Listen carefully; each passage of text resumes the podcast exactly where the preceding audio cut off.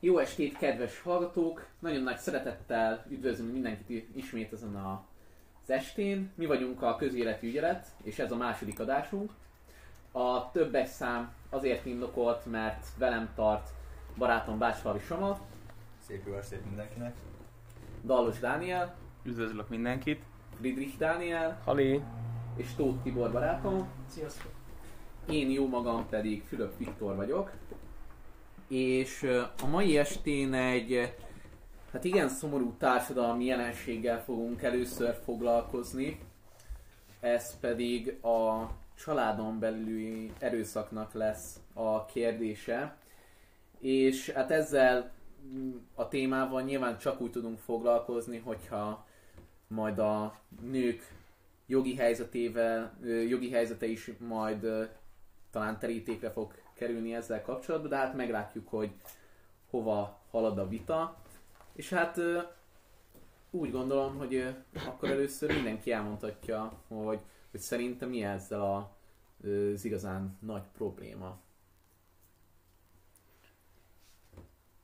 Hát én legelőször is, nem tudom melyikben is volt, a Paradise PD-ben vagy a Brickleberry-ben volt az a családon belüli erőszak nem probléma, hanem megoldás. Igen. Ez melyikben is volt benne? Ez a Brickleberryben volt, igen. A választást akartak csinálni a parkban, azt hiszem.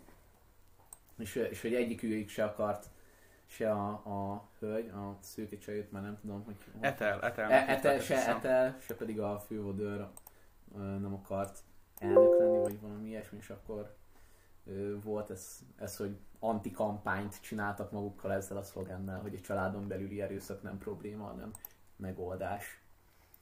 Csak hát jelen esetünkben itt nem beszélhetünk igazából megoldásról, részben azért, mert ugye hát valószínűleg, hogyha ezt mondanak, akkor a Facebook egy ilyen 2 perc múlva leállítaná a live-ot, másrészt pedig ez egy létező és elég súlyos probléma, nem csak Magyarországon feltétlenül, hanem az egész világon konkrétan. Hát nem tudom, ti mit tennétek hozzá? Hát szerintem alapvetően itt az a fő probléma, hogy a családon belüli erőszak, eleve azért tudunk nagyon keveset, legalábbis statisztikailag, hogy ez akár évente, akár évtizedente mennyire jellemző egy-egy országban, egy-egy térségben, vagy akár az egész világon, mivel az összes családon belüli erőszaknak az arányokat tekintve nagyon kevés jut el a hatóságok felé, mivel itt egy áldozati uralás alakul ki az áldozat, illetve a hatalmat gyakorló fél között, ami többségében a hatalmat gyakorló személy, ugye a családon belül a férfi. Ez nagyjából egy ilyen 95-5%-os arányban oszlik meg, legjobb tudomásom szerint. Itt az a fő probléma, hogy egy olyan hierarchiát alakított ki a társadalom itt az évezredek során, ami mára, és szerintem az elmúlt századokban is egyébként, egy teljesen irreális hierarchiára alapul fel, és amíg erről nyíltan nem beszélünk, és mi és a többi férfitársunk azért nem tesz, hogy ezt a hierarchiát családon belül, és itt most értem a szűk tág, illetve nyilván nem csak családon, hanem társadalmi csoportokon belül is. Ezt a hierarchiát nem bontjuk le, addig nem tudunk egyről a kettőre lépni, már pedig egy ilyen fontos és égető kérdésben szerintem itt mindenkinek ez iránt azért érdeklődnie kell és beszélnie kell erről. Hát ugye ezzel kapcsolatban, amit itt mondtál az évezredes fejlődéssel, meg az egész társadalmi jelenségről, én jól emlékszem, amikor nekem így nagyapám hát ezt így elmesélte, hogy akkor az volt a szokás mondjuk az ő nagyszülei idejében, tehát mondjuk ez ilyen 19. század fordulója körül, hogyha ez a paraszti kultúra, hogyha délre nem volt az ebéd ott az asztalon, amikor a családnak az ura, a föntartó hazaért, és úgy óhajtott, hogy ő pontosan délbe akar megebédelni, és hogyha nem volt kész délbe az ebéd, akkor jaj volt a mamának, mert akkor késsel meg lett kergetve a kis paraszti ház körül. És akkor igazából ezt tényleg úgy fogták föl, hogy hát ez a normális, hát az asszony tényleg mit képzel, hogy nincsen délre ott az ebéd, az ura az majd menne ki vissza délután 2-kor, nem ér rá ő arra, hogy nem tudom, fél órát vagy negyed órát még várakozzon az ebéssel, meg még a deverésnek is bele kell férnie. És úgy gondolom, hogy tényleg az volt a legnagyobb probléma, hogy sokáig ezt nem tekintették közügynek úgy, egyáltalán teljesen magánügynek tekintették olyan szemszögből, hogy ez tartozik a családra nagyjából, csak az a probléma, hogy itt azzal a problémával találkozunk, hogy ez megint annak a típusa, mint amikor egy farkas meg egy bárány szavaz arról, hogy mi legyen a vacsora. Tehát most eldöntjük a családon belül, hogy akkor probléma-e, na de kinek a szava esik nagyobb súlya alatba, amikor megállapítjuk, hogy ez vajon probléma-e, vajon a családfőnek, aki elköveti ezeket, és akkor ő szerinte ezt gondolom nem probléma, hiszen az asszony verve jó szerint, vagy nem is tudom. Míg az asszony pedig hiába kapálózik éppen azért, mert főleg ezekben az esetekben, főleg a nők nem csak egy módon elesettebbek a férfiaknál, tehát nem csak fizikailag gyengébbek, hanem kisebb, mint a pénzügyi téren az érdekérvényesítő képességük, szociális téren is, tehát abszolút hátrányban vannak, és így lehetetlen, hogy egyáltalán erről normális párbeszéd indulhatott egy családon belül. Most, hogy ezt szinte közüggyé emelték, mert hát tényleg, ahogy egyre több nő szólal meg ezzel kapcsolatban, hogy ez tényleg milyen komoly probléma, és mondjuk már az emberek is felkapják erre a fejüket, és nem úgy állítják be, hogy hát igen, el kellett volna készülni annak a vacsorának. Most szerintem kezdhetünk el erről érdemben tárgyalni, hogy ez mekkora probléma, és hogy mik lehetnek ezeknek a megoldása. Ez szerintem az a probléma, hogy a magyar társadalomban és a magyar közéletben is az általános hozzáállás a családon belüli erőszakhoz, vagy bármilyen erőszakos cselekményhez, az átlagos hozzáállás, hogy az áldozatot kell hibáztatni. Miért öltözött úgy, miért nem öltözött úgy, miért nem csinálta ezt, miért nem sikoltott. Ez egyszerűen egy teljesen irreális érvelés szerintem, mert egyszerűen amikor van egy hierarchia, amikor meg van félemlítve, függ attól az adott személytől, és amíg a közéletben ezt a fajta hozzáállást nem tudjuk háttérbe szorítani, addig nagyon nehéz ezt törvényi szinten és országos szinten érdemben javítani ennek az arányát. Hát még annyit szeretnék itt majd felvetni, és erről is beszélni, hogy akkor egyáltalán mi minősül családon belüli erőszaknak, mert hát ugye a legtöbbekben ez abba azt jelenti szó szerint, hogy van Béla bácsi, és akkor lebasz egy ilyen nevelési szándékú könyökös Piroska néninek, mert nem készült el időben a vacsora, vagy túl kivágott felsütött fel a kis, nem tudom, kicsodának a keresztelőjére. Igen, ez gyakorlatilag az, hogy oda megy a férj, és ököllel szétveri a feleségét, meg szétrugdossa. De hogy azt kell látni, hogy ez a problémának csak egy része, hiszen az erőszaknak tényleg számtalan formája van, és sajnos a családon belüli erőszakban mindegyik belekerült, mindegyik féle ilyen erőszakos megnyilvánulás, tehát egyrészt a családon belüli erőszaknak éppen ugyanúgy része a szóbeli erőszak, tehát nem feltétlenül muszáj megverni valakit ahhoz, hogy nagyon súlyos bántalmazást érjünk el, legalábbis lelkiekben áll, hiszen ha leszólod folyamatosan, lekicsínylette, még egy kurva számlát se tudsz befizetni, te szerencsétlen kurva, vagy valami ilyesmi, akkor ez is egy szóbeli erőszakos megnyilvánulás, és ugyanúgy negatív hatással lehet az érintetre. Ahogy ugyanúgy van ilyen lelki erőszak is, amikor elkezded érzelmileg manipulálni a gondolatait, stb., mert pszichopata vagy, és te tökéletesen látod mondjuk, hogy, hogy hogyan lehet irányítani, mert pont egy olyan elesettebbet is választasz feleségednek mondjuk, vagy párodnak, aki gyenge akaratú, és te irányítod akarata ellenére is, az ugyanúgy erőszak, meg hát ennek vannak ilyen finomabb megoldásai is, például ez egy ilyen tévhit szerintem, tudjátok, hogy vannak ezek a nagyon gazdag férfiak, akik mondjuk elvesznek egy kurva jó nőt, és akkor azt mondják, hogy jó, neked ennyi az egész feladatod, viszont innentől kezdve te ott maradsz a palotába, vagy a paloták valamelyikében, és kussolsz, és megvársz engem otthon, mert neked annyi az egyetlen egy dolgot, hogy szép vagy, és ez a, hogy mondják, ez a cifra ketrec gyakorlatilag. De hogyha kiterjesztjük ezt az erőszak fogalmat az érzelmi bántalmazásra, vagy erre a passzív agresszióra, akkor nem tudom például, hogy benne van-e a nők aránya, vagy a nők, hogy mennyire jelennek meg a statisztikákból ilyen téren. A nők ugye inkább passzív-agresszívak és nem agresszívak, hogyha fel kell lépni a párjukkal szembe, vagy hogyha épp ők az agresszorok. És hogyha egy nő követel családon belül erőszakot, és az ugye tettlegesség, tehát hogy testileg fenyíti a férjét, mondjuk részegen hazajön, vagy a nőnél van ilyen probléma, hogy szociopata vagy pszichopata, vagy valamilyen mentális elváltozása van, akkor ők ugye általában eszközöket használnak. És szerintem ez a része, most ugye mondtátok itt, hogy ez 95 és 5%-ba oszlik meg a nemek között. Én úgy gondolom, hogy a nők családon belül erőszak tétele, az nem biztos, hogy benne van olyan szinten a statisztikákban.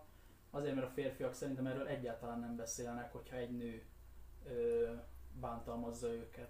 Hát, hogy ez a passzív agressziót, ezt úgy állítják, mint szimpla hiszti. Azért nyilván ez arra vonatkozik, amit mondtam, hogy eljut a hatóságokig, de hát ez nagyon alacsony része a hatóságokhoz már szerintem az ilyen durva esetek jutnak el, vagy amikor hosszú idő tartam, amíg fennáll ez a dolog.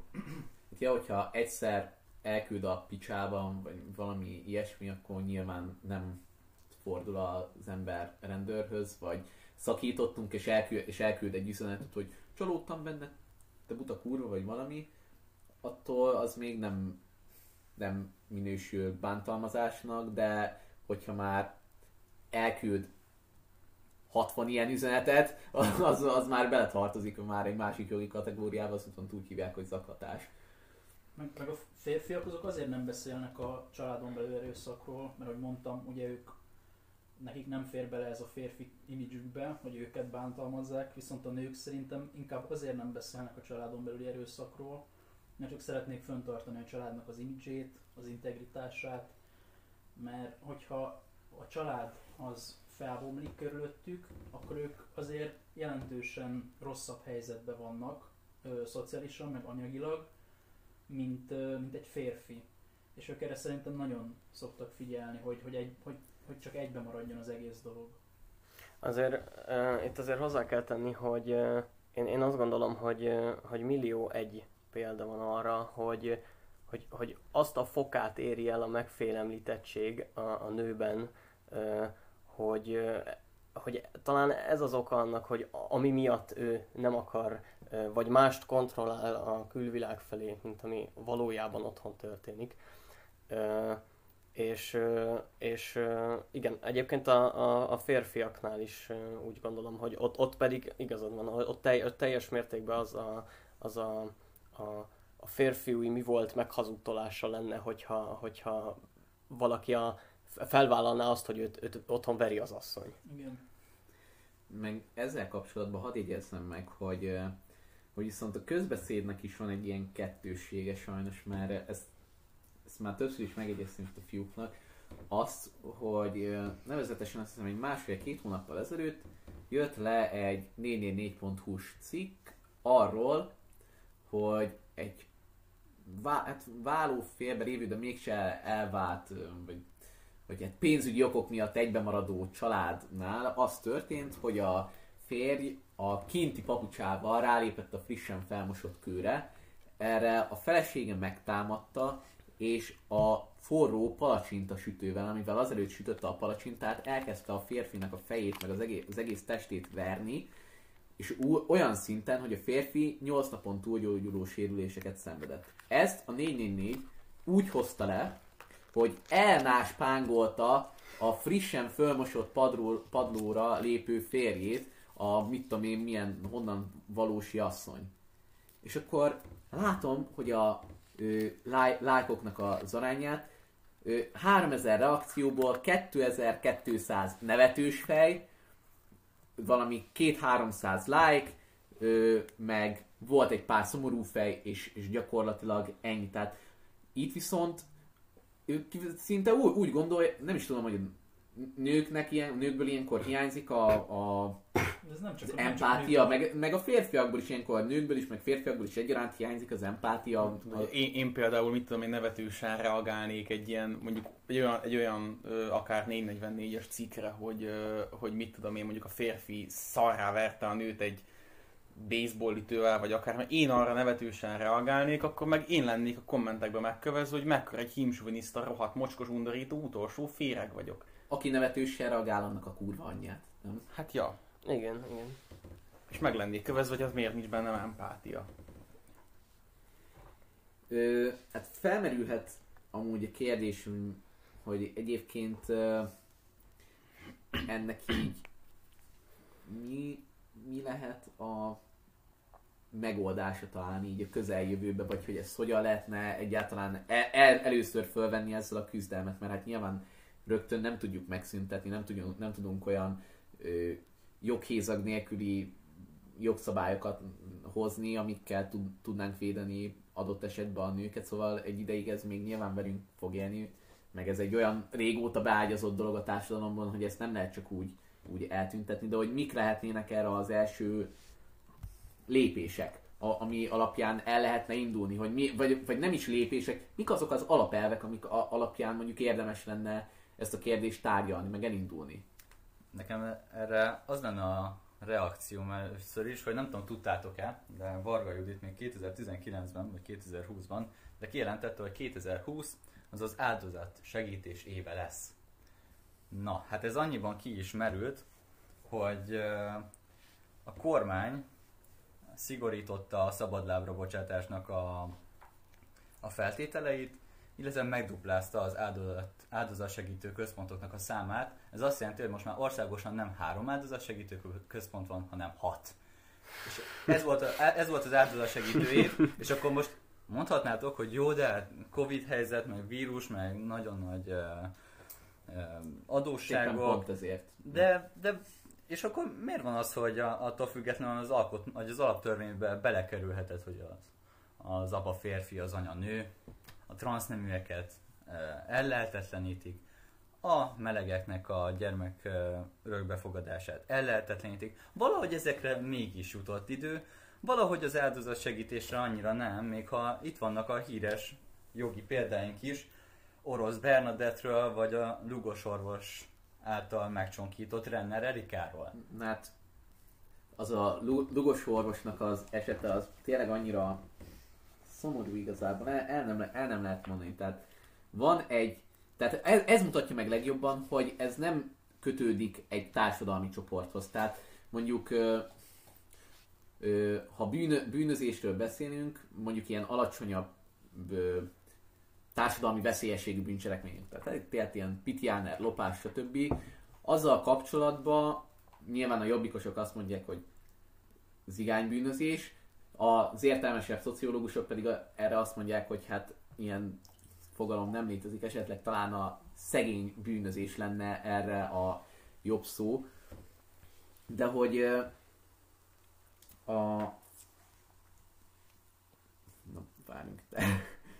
igen, a Lugos orvos. A Lugos orvossal kapcsolatban ez a csávó, ahogy egyébként egy főorvos, tehát jó anyagi helyzetben volt, családja, mindenet társadalmi megbesültsége, nem csak neki, az egész családjának volt társadalmi megbesültsége, végre a nagybátyja, az a Mikola István, aki egészségügyi miniszter volt, ha jól emlékszem, 2000 és 2002 között. Tehát első Fidesz kormány. Az első Fidesz kormány. Meddig is nem született ítélet? Most született ítélet, de ez egy már vagy 7-8 éve húzódó eset. Igen, pont ezért kérdeztem. Mondjuk azért Emrich Richardnak az esete is, bocsánat, az Emrich Richardnak az esetét is 4 évig húzták, tehát az igazából ezen már szerintem meg se kellene, hogy lepődjünk az itthoni igazságszolgáltatás. De Emrich Richard az Rogán Antalnak volt a testőre, nem tudom... Verő ember per testőr per akármi. De ez az még mindig megy, az az ügy. Az már szerintem megszűnt, de most újra 2 ügy van. 4 év, 4 hónapot kapott, ha jól emlékszem. Felfüggesztve, nem? Vagy... szerintem igen. Felfüggesztve, mert azért, gondolom, mert azért tudott ott lenni, bulizni. A szilveszterkor volt ez, hogy lekapcsolták. Igen. Vele mindig van baj, de visszatérnék a családon belül erőszakra. Engem még nagyon szokott az zavarni a média részéről, hogy amikor ilyen családon belüli erőszak bűncselekmény van, akkor a média az úgy kommunikálja, hogy ez szerelemféltés, a szerelem szót használja, a párját, megütötte a párját, megkéselte a párját, hogy egészen ilyen virágnyelven beszélnek erről a dologról, és szerintem ez egy nagyon káros dolog. Mit gondoltok erről? Szerintem ez egy átlagos társadalmi probléma, ez abból adódik szerintem egyrészt, hogy a társadalomban most kezdődött el az, hogy az emberek kezdenek nyitni arra, hogy a saját problémáikat, a saját családon belüli erőszakban megtapasztalt tapasztalatait, azokról az emberek elkezdtek merni beszélni. Ennek szerintem nyilván egy fontos mozzanata és egy sajnos nem tudok más szót mondani, de segítője volt a MeToo mozgalom, ami adott egy kis magabiztosságot a bántalmazottaknak, az áldozatoknak, hogy merjék ezt kommunikálni a társadalom felé. Jó, de hát azért a MeToo mozgalomnak se szabad elfelejteni a negatív vetületét, tehát amikor már konkrétan az, hogy valakihez véletlen, mit tudom én, egy tömeg, van egy tömeg egy metrón, vagy egy villamoson, vagy akárhol, és véletlen hozzáértek mert utazott mondjuk 200 ember a villamoson, és véletlen hozzáértek a fenekéhez, a hölgynek, és már egyből raktak ki Instára a MeToo-s posztokat, hogy engem megfogdostak a villamoson, és hogy ez tarthatatlan, ez vállalhatatlan.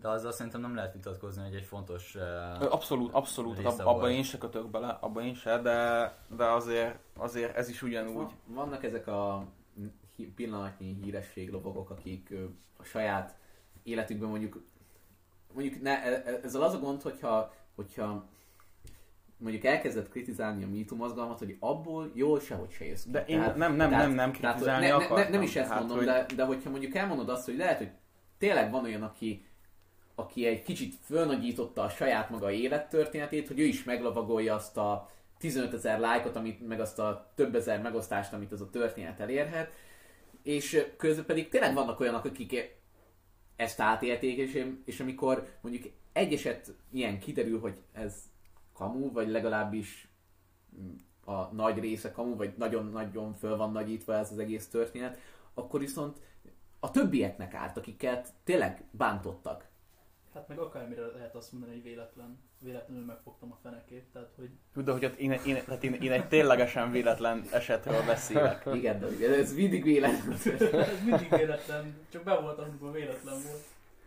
Jó, hát az ittasan elkövetett dolgokat, azt meg szerintem ne keverjük ebbe vele, mert... Hát mondjuk pont a családon belül erőszaknál szerintem...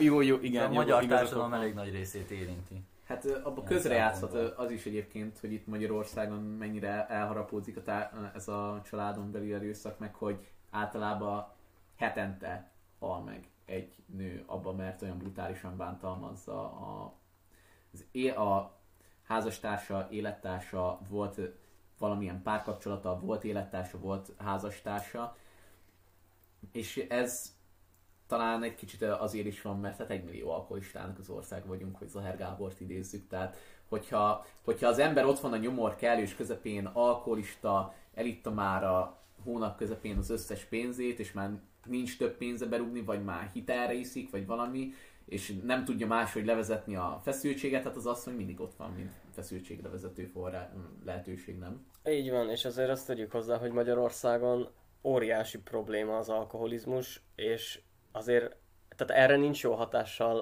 a politikai garnitúra hozzáállása ehhez a kérdéshez.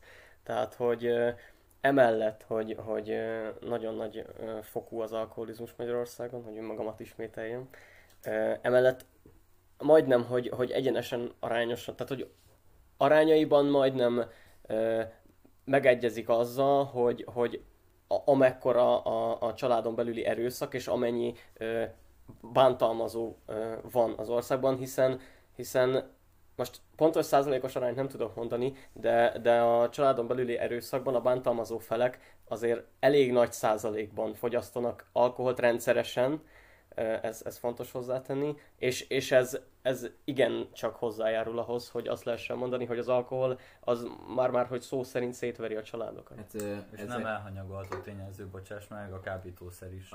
Ezt akartam, hogy és azon belül se főleg azt értsék a nézők, hogyha valaki elszív egy füves cigarettát, akkor hazamegy és elveri az asszonyt, hanem itt általában azokról a designer drogokról van szó, amiknek a hatása annyira abszolút kiszámíthatatlan, hogy lehet, hogy mint a herbál figyelőn, hogyha valaki követi, akkor ott lehet látni az eldőlt embereket, és lehet, hogy sleepbe rak, alvásba rak, de lehet, hogy éppen ugyanúgy elönti a szar az agyadat, és azt képzeled, hogy boxzsák az asszony. Én azt szeretném kiemelni, hogy a herbállal ellentétben, ugye mondtátok, hogy az alsóbb társadalmi csoportok már probléma az alkoholfogyasztás, hogy azt szeretném kiemelni, hogy az alkoholfogyasztás az nem köt társadalmi csoporthoz. Hogy ez mindenhol jelen van, még a társadalom legtetején is. Hát faluhelyen is, hogyha mondjuk, mit tudom én, este lefekvés előtt, meccsnézés közben ledurran egy 2-3 kőbányai, meg egy 4-5 jó kis házi kerítészaggató pálinka. De ez ugyanígy így van egy... Bárhol megtörténhet, abszolút. Felsővezetői családban is van. Ugyanúgy bebaszhatsz az 50 éves. Nem egy házi pálinkától. Ja, azt akartam én is mondani. Igen, egy 300 000-es viszont. Igen. Bedurran a domperignon, aztán... Hát domperignon hidegen, asszony verve felsővezetői körökben. Hát... Ez a probléma szerintem egyébként, hogy... Még annó volt egy humorista nő, és... Ugye nem az Amy Schumerre gondolsz? Nem Amy Schumerre gondolok, egy magyar, csak most hirtelen már nem fog eszembe jutni a neve. És ő is, amikor itt a családon belül erőszakról próbált valami vicceset kihozni, szakmája miatt nyilván valami humorosat kellett volna, egy cigánynő helyzetéből adódóan próbálta eljátszani és poénosan átadni egyébként siralmasan fájdalmas helyzetet, és amíg a társadalom nem képes arra szerintem, hogy erről a témáról komolyan beszéljen, addig szerintem nem feltétlen az a legjobb megoldás, hogy ezt egy poénos köntösbe próbáljuk átvinni, mivel hogy a társadalom eleve, hogyha nem tudom, megnézi bárki egy ilyen családon belüli erőszakot érintő cikk alatt a kommenteket, biztos benne, hogy 50%-a alsó hangon az valamilyen poénnal fog hozzáírni, és amíg így áll hozzá az átlag magyar ember, addig nagyon nehéz lesz egy alulról szerveződő mozgalommal mondjuk ezen változtatni. Ez a családon belül erőszakkal való viccelődés kb. Ez a zsidó meg haláltábor viccekkel lehet egy kategóriába szerint. Fekete humor. És szerintetek lehet olyanról beszélni, hogy alkoholpolitika? Mert azért így történelmileg az alkoholfogyasztás az nagyon gyakran volt államilag támogatott. És nem csak itt, hanem nyugaton is. Például Fehéroroszországban, amit mondott, azt hiszem Lukasenko apuci, hogy a koronavírus simán le lehet győzni, hogyha rengeteg alkoholt megisznak, vagy mit tudom én, tehát mondjuk minden este megisznak mondjuk egy adott, nem tudom, hogy mit mondott, talán vodkát a környezetből kiindulva. hogy Lukasenko mondott egy ilyet ugye tavaly márciusban, amikor oda is elért ugye az a Covid hullám, hogy csak igyanak nyugodtan minden este egy pohárkával, és akkor nem lesz baj, és kigyógyulnak a koronavírusból. Ja, vagy ihatunk készfertőtlenítőt is. Vagy Romániában lehet kapni azt a kék színű, azt a Mona nevezetű. Van is itt. Jó. Na, csodálatos. Azt ugye át lehet szűrni kenyéren, meg lehet inni.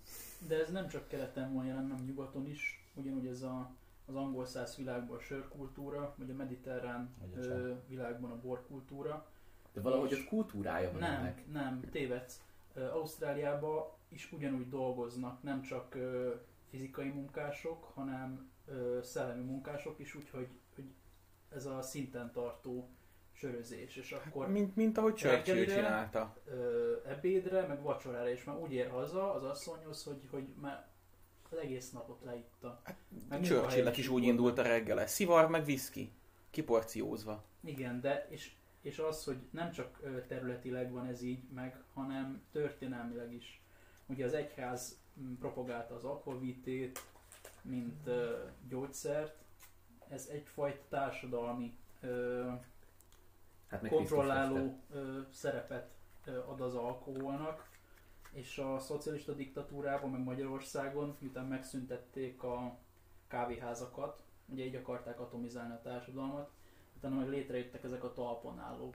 És akkor a presszók, és akkor ott kimérve, kicsapva, ott kapták a kis 4 centeket az emberkék, és akkor gyakorlatilag az államok azok így támogatták ezt az egész dolgot, mert hogyha szeretnél egy docilis vagy szófogaló népességet, akkor egy nagyon egyszerű módja annak, hogy ilyen legyen az emberek, vagy főleg a férfiak egy jó része, úgyhogy propagálod az alkoholfogyasztás számukra. Mondjuk most szerintem kicsit eltávolodtunk amúgy a témától, tehát az alkoholizmusnak megírni rászentelhetnénk egy konkrét epizódot, akár 2-t is, mert azért...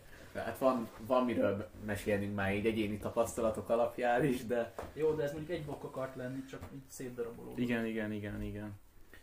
Én még itt az áldozatsegítés éve miatt még arra visszacsatolnék egyébként, utána jutott eszembe, hogy ugye ebben az évben utasította el a Magyarország kormánya az isztambuli egyezménynek azt utasította el, hogy beépítsék valahogy is. Nem, májusban elutasították, hogy ezt bármikor is ratifikálni fogják a magyar jogrendszerben. Hát igen, ezt mondom, csak hogy mint hogyha a szót kerested volna, ja, a ratifikálást. Igen. Még annyit szeretnék hozzátenni, hogy találtam egy nagyon jó oldalt, ahol hölgyeknek ilyen család segítői szolgálat által segített hölgyeknek, akik átéltek családon belüli bántalmazást. Ugye, ami egészen elképesztő az egészben, hogy viszont a nők döntő többsége ezt tűri. Tehát én olvastam, hogy tanulmány, hogy Amerikában, hát angol száz országokban, Angliában, Amerikában ezeknek az eseteknek nagyjából a harmada derül ki. Tehát kiindulva itt a félfeudális magyar társadalomból, úgy szerintem itt Magyarországon jó, hogyha az 5-e kiderül, de hogy a maradék 80% viszont tovább együtt él ezzel a tudattal, hogy ő ennek az elszenvedője, de hogy mikkel magyarázzák meg, hogy miért jó inkább a 80%-ba tartozni és tovább bírni, max rászokok a fájdalomcsillapítóra, nyugtatóra, de... Itt fontos azért megemlíteni, hogy eleve a családon belüli erőszak, ahogy az elején említetted is, állhat azért fizikális bántalmazásból, verbális bántalmazásból, és ennek ennek az amúgy nem túl nehéz egyenletnek a végeredménye az, hogy egy totális megfélemlítést kelt az áldozatban, ami miatt egyébként nem mer, és nem is igazán akar így a külvilág felé ezt kommunikálni, és mert fél a következményektől. Egyébként még amit beszéltünk, hogy ez így több részre is bontható, tehát van szóbeli erőszakosság, minden. Azt tudni kell, hogy ha már fizikai erőszakig eljut valami, ott annak mindenféleképpen van előzménye. Tehát mire eljut valaki addig, hogy verje az asszonyt, az valószínűleg addigra már elzárta a külvilágtól, tehát elszigetelte a saját családjától, barátaitól, mert érdekes módon ezeknek a nőknek általában nagyon gyenge a szociális és családi baráti beágyazottságuk, mert a férjük elmarta gyakorlatilag ezektől a kapcsolataitól, és engedjétek meg, hogy akkor most egy párat így fölolvassak. Az egyik indok az az anyagi függőség, hogy ki tartaná el engem és a gyerekeket? Nincs jövedelmem, a saját fizetésemből nem tudnánk megélni. Ugye, hogyha most mindegyikből ki akarnánk jutni valamire, hogy milyen társadalmi háttere van, akkor ennek talán ez a férfi-női bérkülönbség lehet az egyik oka, hogy mivel a nő alapból kevesebbet keres, meg alapból mondjuk a gyerekek születése miatt háttérbe is volt szorulva jó ideig a munkaerőpiacon, ezért alapból kevesebbet keres, és így nyilván nem úgy van vele, hogy ezt a nagy nehezen elért jólétet, most mondjuk így, ezt ne adjuk fel ezért. A másik a gyerekek. Szóval, hogy még mindig jobb egy erőszakos apa, mintha nem volna apjuk. Jézus. Na ez viszont én nem tudom. ez nettó fasság konkrétan. De itt van egy olyan lelki függés, ami miatt az majd később a nő itt nem tud annyira, vagy bármilyen bántalmazott, nem, egyszerűen már képtelen arra, hogy rájösen gondolkodjon, mert egy akkora függése van, egy akkora megfélemlítés, hogy igazából lehetősége is adottak arra, hogy itt ő bármit lépjen. Az a gond, ez... És ebben az esetben hol van az apjuk? Mert ugye mondtad, hogy nincsen jelen ugye a nőnek a családjának a másik része, vagy így el van morva, de szerintem ezen biztos lehetne javítani azzal, hogy az apák vagy a szülők azok jobban odafigyelnek a gyereküknek a párkapcsolatára, vagy hogy mi történik benne. És biztos vagyok benne, hogy sok esetben azért vissza tudnak költözni a szülőkhöz, és akkor egy védettebb pozícióban lenne. Hát csak az a gond ezzel, amit mondtál, Tibi, hogy szerintem jó, mi most olyan helyzetből indulunk, hogy mi bármikor vissza tudnánk költözni Persze. szüleinkhez, és addig annyi ideig, ameddig mi szeretnénk, de hogy mi így a társadalomnak egy privilegizált része vagyunk, és lehet, hogy éppen van, ahonnan elszökik már 15-6 évesen a gyerek, hát, mert az apja is verték, és erőszakból belefut az erőszakba, és akkor kiben bízzon, hova meneküljön. Ja igen, azt mondjuk fontos hozzátenni, hogy a családon beli erőszak az többségében a nő ellen, de azért a gyerekek ellen is. És ezzel kapcsolatban, tehát aki ezzel indokolja, az értse meg, hogy ez egyáltalán nem jobb, mert szerintem rosszabb egy erőszakos apa, mint hogyha nem lenne apád. Szóval, hogyha rossz emlékek kötnek az apádhoz, akkor inkább ne kössenek már semmilyen emlékek, vagy kössön az emlék, hogy látod józanul, vagy amikor éppen megvan a megtekintési idő, látogatási idő, vagy valami, és akkor talán normális, akkor inkább tényleg ne. Igazából mind a kettő eset szerintem roncsot csinál a gyerekből, így is, úgy is. Tehát ez valamikor előbb vagy utóbb fel fog tűnni. Ez meg fog látszani a gyereknek a viselkedésén is. Akár az, hogy erőszakos volt valamelyik szülő, vagy akár az, hogy nem volt ott valamelyik szülő. És előbb vagy utóbb, úgyis, mit tudom én, akár pszichológus, rosszabb esetben pszichiátert kell, hogy látogassa emiatt. Ez meg sehogy se jó. Igazából. Hát ahogy itt olvasom ezeket, egyre inkább ilyen nagyon, nagyon rosszakat olvasok, tehát amik így, mint szociálisan érzékeny embert azért ezek így meg tudnak ütni, hogy tényleg indok, szerelem.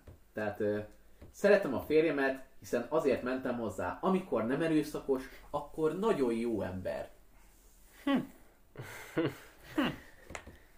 Igen, ez kicsit egyébként itt azt látjuk, hogy már saját magának is az áldozat olyan... Hazudik. Igen, saját magának is hazudik, és tulajdonképpen az önmaga szemében akarja mentegetni a bántalmazót.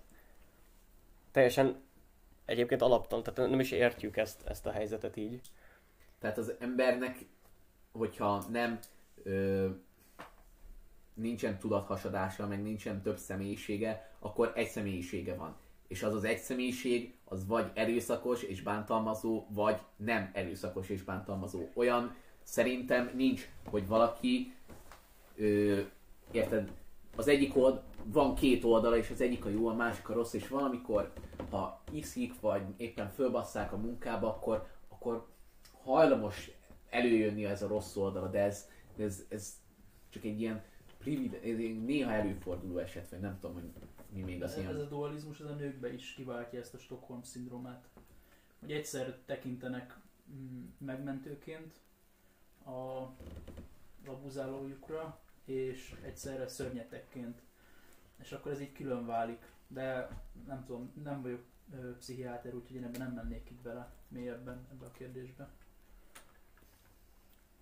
Itt amiket olvas fel, Viktor, ezzel próbáljuk a műsornak a legitimitációját megnyerni, hogy nincsen nő és ez férfi próbál beszélgetni a családon belüli erőszakról. Egyébként amennyiben vannak női hallgatóink, nagyon szívesen várnánk az ő véleményüket, hiszen most tehát egy eléggé maszkulin társaság próbál arról beszélni, hogy mik is a nőknek a gondjai, de hát jó lenne, hogyha nem 5 férfi akarná megfejteni az összes nőnek a problémáját. Kérjük viszont azt ismerjétek el, hogy mi beszélünk róla, mi azt szeretnénk, hogy erről társadalmi vita induljon, és szeretnénk, hogyha nem az lenne, hogy a férfiak vívják meg ezt a harcot a nők helyett.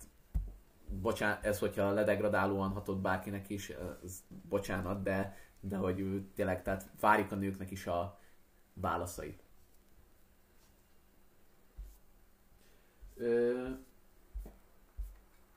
Pillanat. Érkezett-e komment egyébként azóta akármilyen? Nem jött. Jó. Hát akkor áttérjünk a Highbeast jelenségre. Hát akkor konferált fel, légy szíves. Na hát itt a Highbeast-tel kapcsolatban ez egy nagyon érdekes jelenség egyébként, és én még mindig nem teljesen tudom hova tenni.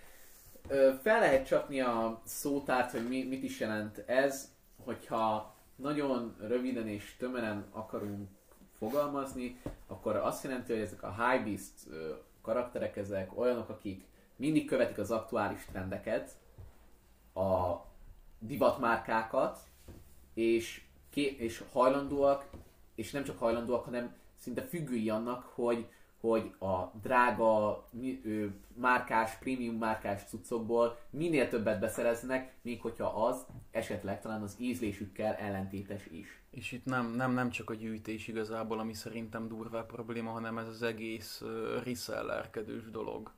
Tehát, hogy fölmész a Nike-nak a sneakers apjára, és akkor úristen, droppolni fog egy új Jordan, 140 €, akkor a 3-szorosáért el tudom adni, mert biztos, hogy van olyan hülye barom madár, aki megveszi annyiért.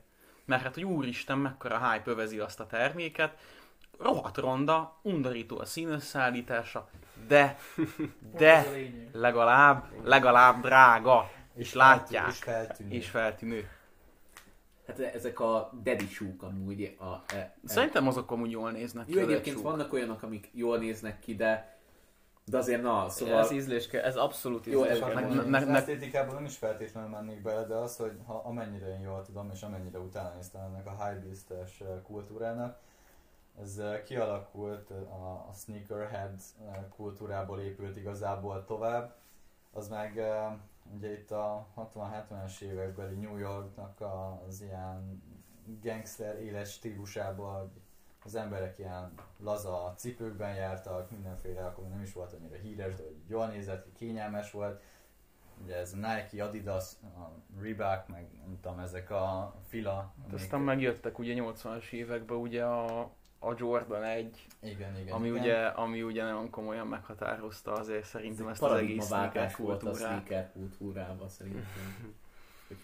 De a mai napig amúgy szerintem rohadt jól néznek ki, meg én amúgy tökre szeretem a Jordaneket. De ez egyeseket. A kapitalizmusnak a társadalmi beágyazottságát ez is tök jól mutatja, hogy így amúgy egy alulról, tehát így a New York-i viszonyokhoz képest egy rosszabbul kereső társadalomba épült ki egy olyan szintre, hogy már milliókat elköltenek tök mindegy, hogy esztétikailag hogy ítéljük meg, de valamilyen nagyon feltűnő cipőkre.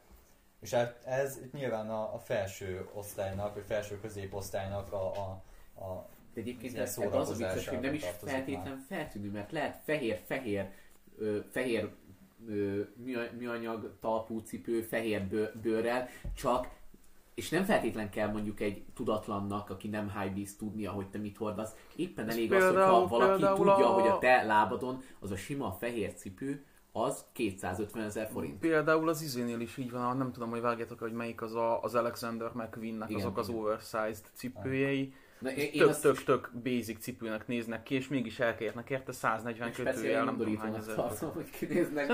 Nem azok is jól néznek ki, azért mondjuk inkább, tehát hogy... McQueen tulajdonosokat itt degradálom, de... Szerintem jó, de viszont ami amúgy például, tehát tényleg szerintem az egyik legízléstelenebb, és itt most nem feltétlenül a sneakerekről beszélek, tehát egyéb ruhadarabokról is például, itt most körmutogatom nektek, ezt sajnos a nézők nem láthatják, a Bape cuccok, a Bathing Ape cuccok, amik tényleg szerintem, én nem találkoztam, még én benne vagyok amúgy egy ilyen, nem is egy szerintem, vagy 4-5 ilyen high-beast csoportba. És amikor meghirdetik ezeket a Bape cuccokat, ilyen irreális árakat, tehát elkérnek egy sima, egyszerű cipzáros kapusznis pulóverhelyért 80-90 vagy akár több ezer, tehát 80-90 ezer forint fölötti árat is, egy ízléstelen, rohadt, undorító, gusztustalan pulóverért, amit amúgy épeszű ember nem venne föl. Ez milyen gyönyörű szép mondat volt. Nagyon.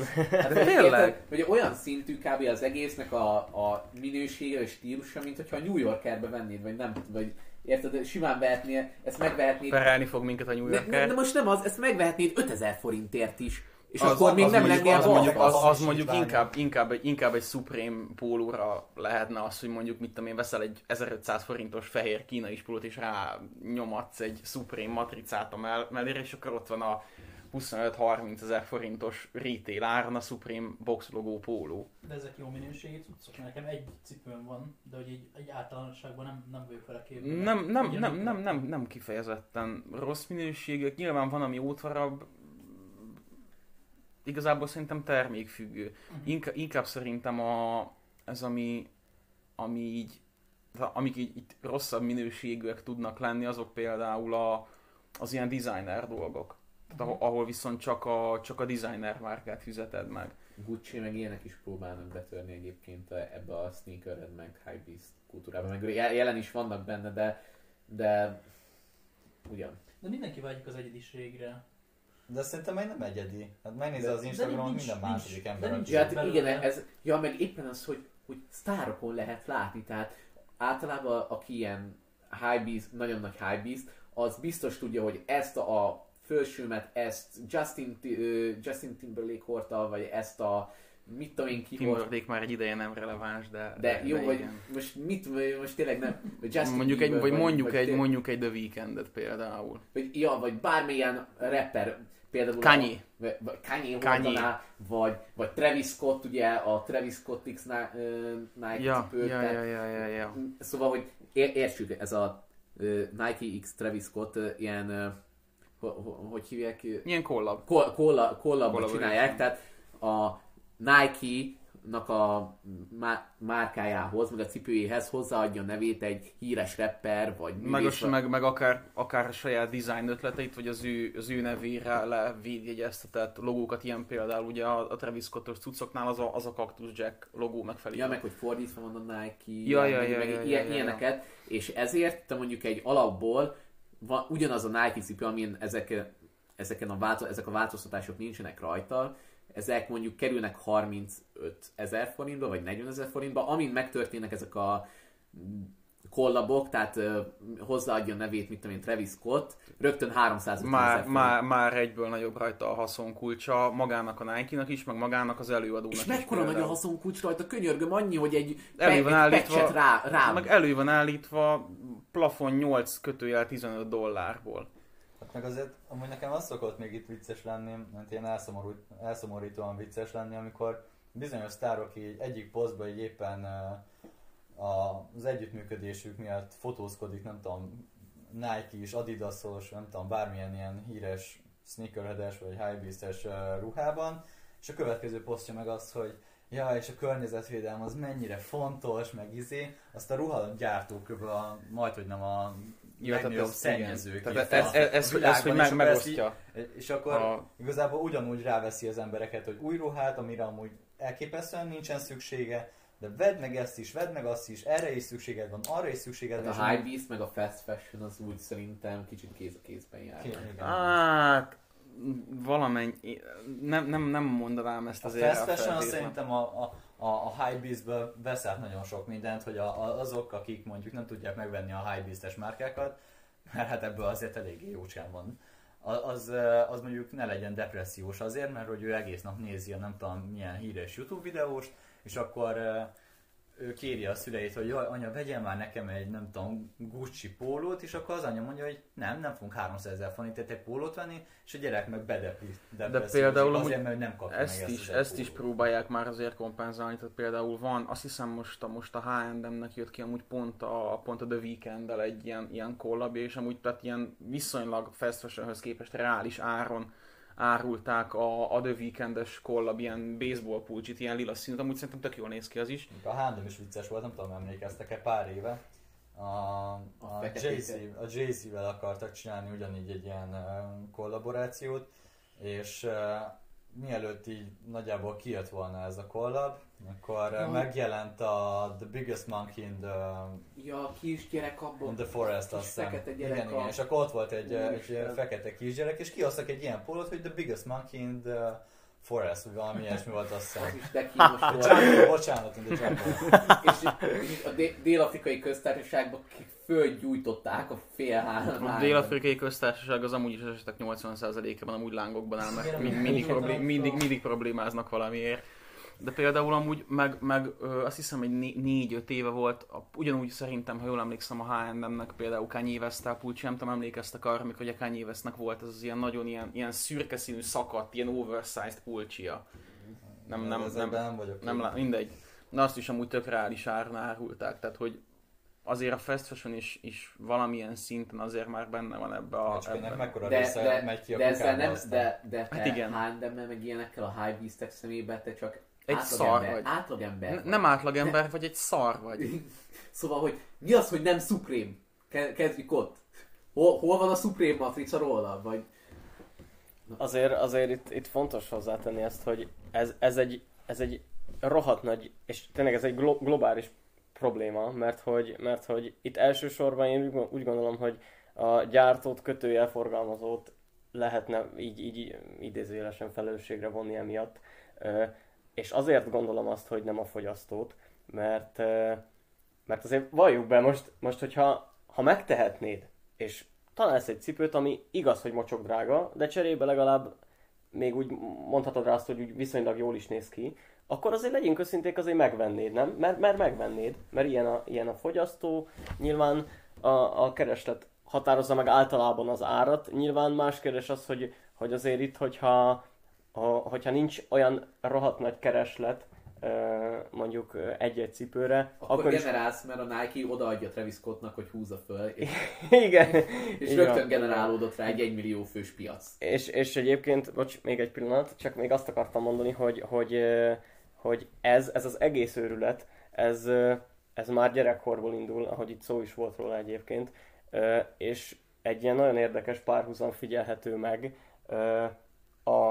a felnőttkor, ezt már somáiknak meséltem, a felnőttkori ilyen státuszszimbólumos díj témával, meg a gyerekkori, még iskolába járok, óvodába járok, de azért ott van a márkás cipő, kis Supreme, kis ez, kis az. És ez innen indul, és egyszerűen az figyelhető meg, mondjuk egy olyan, hát 5 éve legalább, de inkább én azt mondanám, hogy 10, hogy így rétegződik be a társadalom, és így nőnek fel az emberek ebben az egész borban. Az értelmiségtől függően egyébként az értelmiségi munkát végzőknél is egyébként van ilyen, hogy high beast, azt mondjuk úgy hívják, hogy elegancia és normális ruházat, tehát hogy ugyanúgy megvan az ügyvédeknél is megvan az a high beast, meg az összes ilyen irodai melónál. Fúj, te ilyen... Hát van hogy mersz bejönni egy zarás öltönyben? Te zarás öltönyben jársz dolgozni, úristen, de köbd arcon magad! Van a nagyon híres magyar cipőgyártó manufaktúra, ez a VAS manufaktúra, és ott is valami 130-150 ezer forintért kapsz egy cipőt, viszont azt a te lábadra gyártják, és olyan minőséget is képvisel, hogy ez 5 év múlva is még cipő lesz. Én nem tudom elképzelni, hogy egy ilyen high-b szövet cipő, az még 5 év múlva még az működik. De ez egy ilyen paradox dolog. A gyártók azok azt akarják elérni, hogy ilyen paradox árhatások jöjjenek létre. Ezt a közgazdaságban úgy hívják, hogy Giffen javak. És ez egy olyan dolog, hogy a fogyasztó szemében az árcsökkenés az olyan látszatot kelt, mint hogyha a minőség is elveszne. Tehát akkor a fogyasztó kevesebbet vásárolna belőle az adott jószágból, hogyha kevesebbe kerülne. És ezt marketing eszközökkel elérik, hogy megvegyék ezt a sok dolgot. Ennek meg a fordított zárcsökkentés. Nevezhetjük. Nem lesz zárcsökkentés. A Csivás-Legár csinálta ennek a fordítottját, hogy ők meg azzal baszták át gyakorlatilag a saját vásárlóit, hogy ugyanazt a viszkit eladták drágábban, azt a hamis hatást váltva ki a vásárlók agyában, hogy drága lett, akkor ez egyúttal jobb is lett igazán, amit a Frici említett az előbb, hogy tehát egy ilyen társadalmi rétegződést is előokoz az egész hype-biz dolog. Tehát például egy 12-14 éves gyereknél egy Yeezy 350 V2 az ugyanaz, mint a lakótelepi gyári munkásnál a 20 éves dízel A6-os Audi. Mit mondtál az előbb? Nem értem, nekem ez ilyen... Szerintem egy tök rohadt jól kinéző cipő, Kanye West, Adidas collab. Tényleg tök jól néz ki, tök minőségi, de drága, de azért sok embernek van. És ez ugyanaz, hogy ilyen státuszszimbólumként funkcionál amúgy náluk. Ugyanúgy, mint mondjuk lemész egy lakótelepi parkolóba, hány 20 éves dízel A6-os Audit látsz? 2 millió darabot körülbelül per négyzetméter. Úgyhogy az egész autó 3 négyzetméter. A Yeezy 350 V2 az amúgy Pepitában ugyanez, tehát hogyha mondjuk itt, mi most ugye jelenleg Szegeden tartózkodunk, általános iskolás időszakban vége a sulinak, és jó, és mondjuk egy általános iskola környékére odamész, amikor vége van a tanításnak, meg lehet számolni, hogy hány kisgyerek lábán van Yeezy 350 V2, vagy akármi. Ezzel kapcsolatban egyébként még a kisgyerekeket, ahogy így mondtad, hogy eszembe jutott, hogy egyébként ezek a fiatal srácok is, akik mondjuk elkezdenek így sneakerheadek, meg highbeastek lenni egyébként, milyen durva, hogy nálunk 5-6-7 évvel fiatalabb gyerekek ebből milliós vállalkozást csináltak. Nyilván a szülei pénzén. Tehát, hát, jó, szóval nyilván ez általában úgy néz ki, hogy mondjuk van egy felső középosztálybeli szülő, apuka, anyuka, és mondjuk eleve mondjuk az, hogy születésnapra a gyerek megtehetni, hogy kér egy 300 000 forintos Xbox szettet, minden full extrással, meg játékokkal, meg minden. Örülök, hogy nem PlayStation mondtál, tisztellek. De mondjuk ő azt mondja, hogy ő nem ezt kéri, ő kinézett ilyen kurva jó áron, mondjuk negyed annyi áron, mint amennyiért megvehetni újra, mondjuk lát valamilyen balek, ilyen olcsón akarja eladni a legit, azaz tényleg abból a márkával igazi cipőt, nem hamisítvány, eredeti cipőt. És akkor megvesz 300 000... Ezt szokták úgy mondani, hogy stíláron. Stíláron megveszi, és akkor mondjuk 300 000-ből vesz 5-6 ilyen cipőt, és akkor azokkal elkezdi így kereskedni, és akkor azt már mondjuk megvette darabon 50 000 forintért, és eladja 85-ért, és akkor vagy megveszi nagy tételben, mert mint tudom én mondjuk a Biator vágya Premier Outletbe kiszúrás van, fölvásárolja az összes elérhető mértet, amit ott árulnak, nála van az összes, és akkor olyan áron hirdeti meg a csoportokból, hogy fölpumpálja az árát. Ja. A végén még kiderül, hogy ez egy tök pozitív jelenség, mert régen a gyerekek azok drogdílerkedtek, de most már ezekkel a... Ja, mondjuk nekem hamarabb jutott eszembe az, hogy újságot hordtak ki, de... Hát, hogyha valaki most gyorsan akar pénzt keresni, már nem a drogdílerség, meg a helyes út, hanem be kell jelentkezni 5-6 ilyen high-beast csoportba, érted? És amúgy adót ugyanannyi, tehát hogy ugyanannyi adót fizet egy drogdíler is, meg egy ilyen cipőriszeller is, konkrétan nulla, azaz nulla forintot. Igen.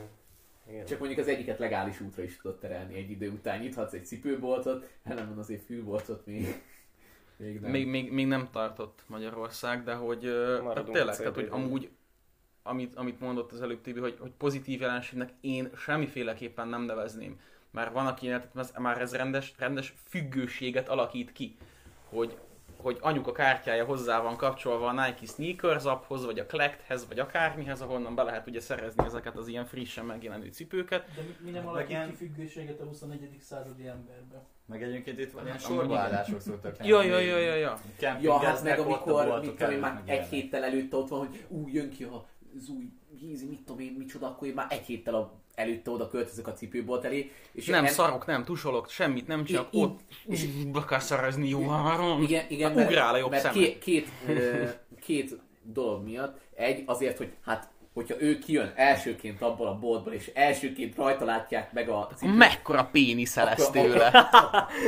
Akkor rögtön 10 centit nő a pénisze. De ez meg az iPhone-ra vezethető vissza. Ott abszolút. Ugyanúgy egyébként az Apple is beletartozik ebbe a high-beast kultúrába. Tehát aki high-beast, az éppen ugyanúgy megveszi mindig a legújabb. Amint kijön, azt hiszem szeptemberben vagy októberben jön ki mindig az Apple-nek az új kollekciója.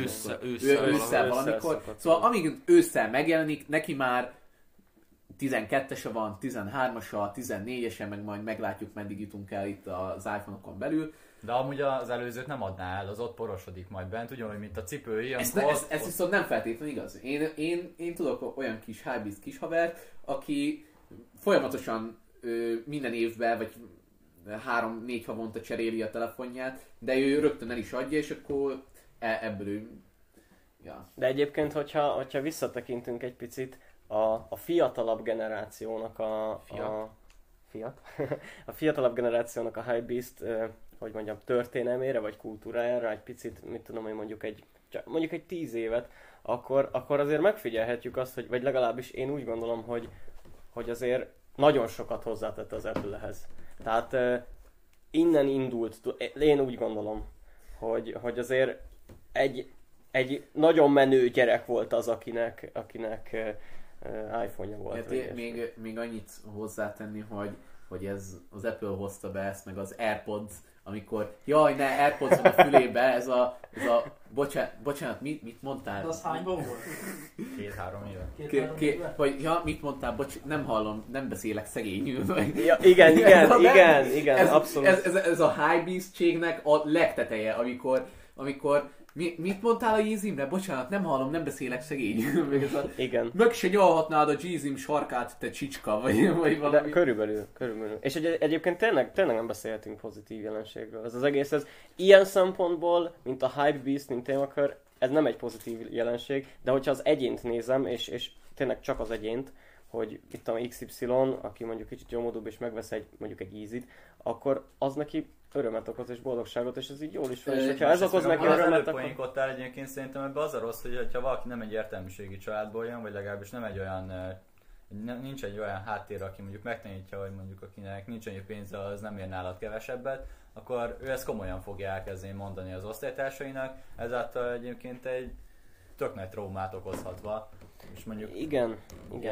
Fájdalmat okozva, és elrontva az egész gyerekkorát a másik. Igen, erre mondtam azt, hogy maga a jelenség. A végéhez közeledve, annyit tegyünk hozzá, én még itt hozzácsatlakozva a Fricihez, hogy valóban így összjelenségként ez így elítélendő szerintem, mert nem jó dolog, de egyénre lemondva, tehát egyrészt, hogyha örömet szerez neki tényleg az a cipő, másrészt, hogyha a család tényleg megengedheti azt, hogy elindítson mondjuk egy olyan utat a fiatal gyereknek, hogy akkor ő most elkezdjen így riszellárkedni, meg minden, és ebből pénzt gyűjtsön, akkor viszont tényleg inkább csinálja azt, mint hogy elbassza így. Inkább csinálja azt, csak akkor ne kopogtasson a NAV.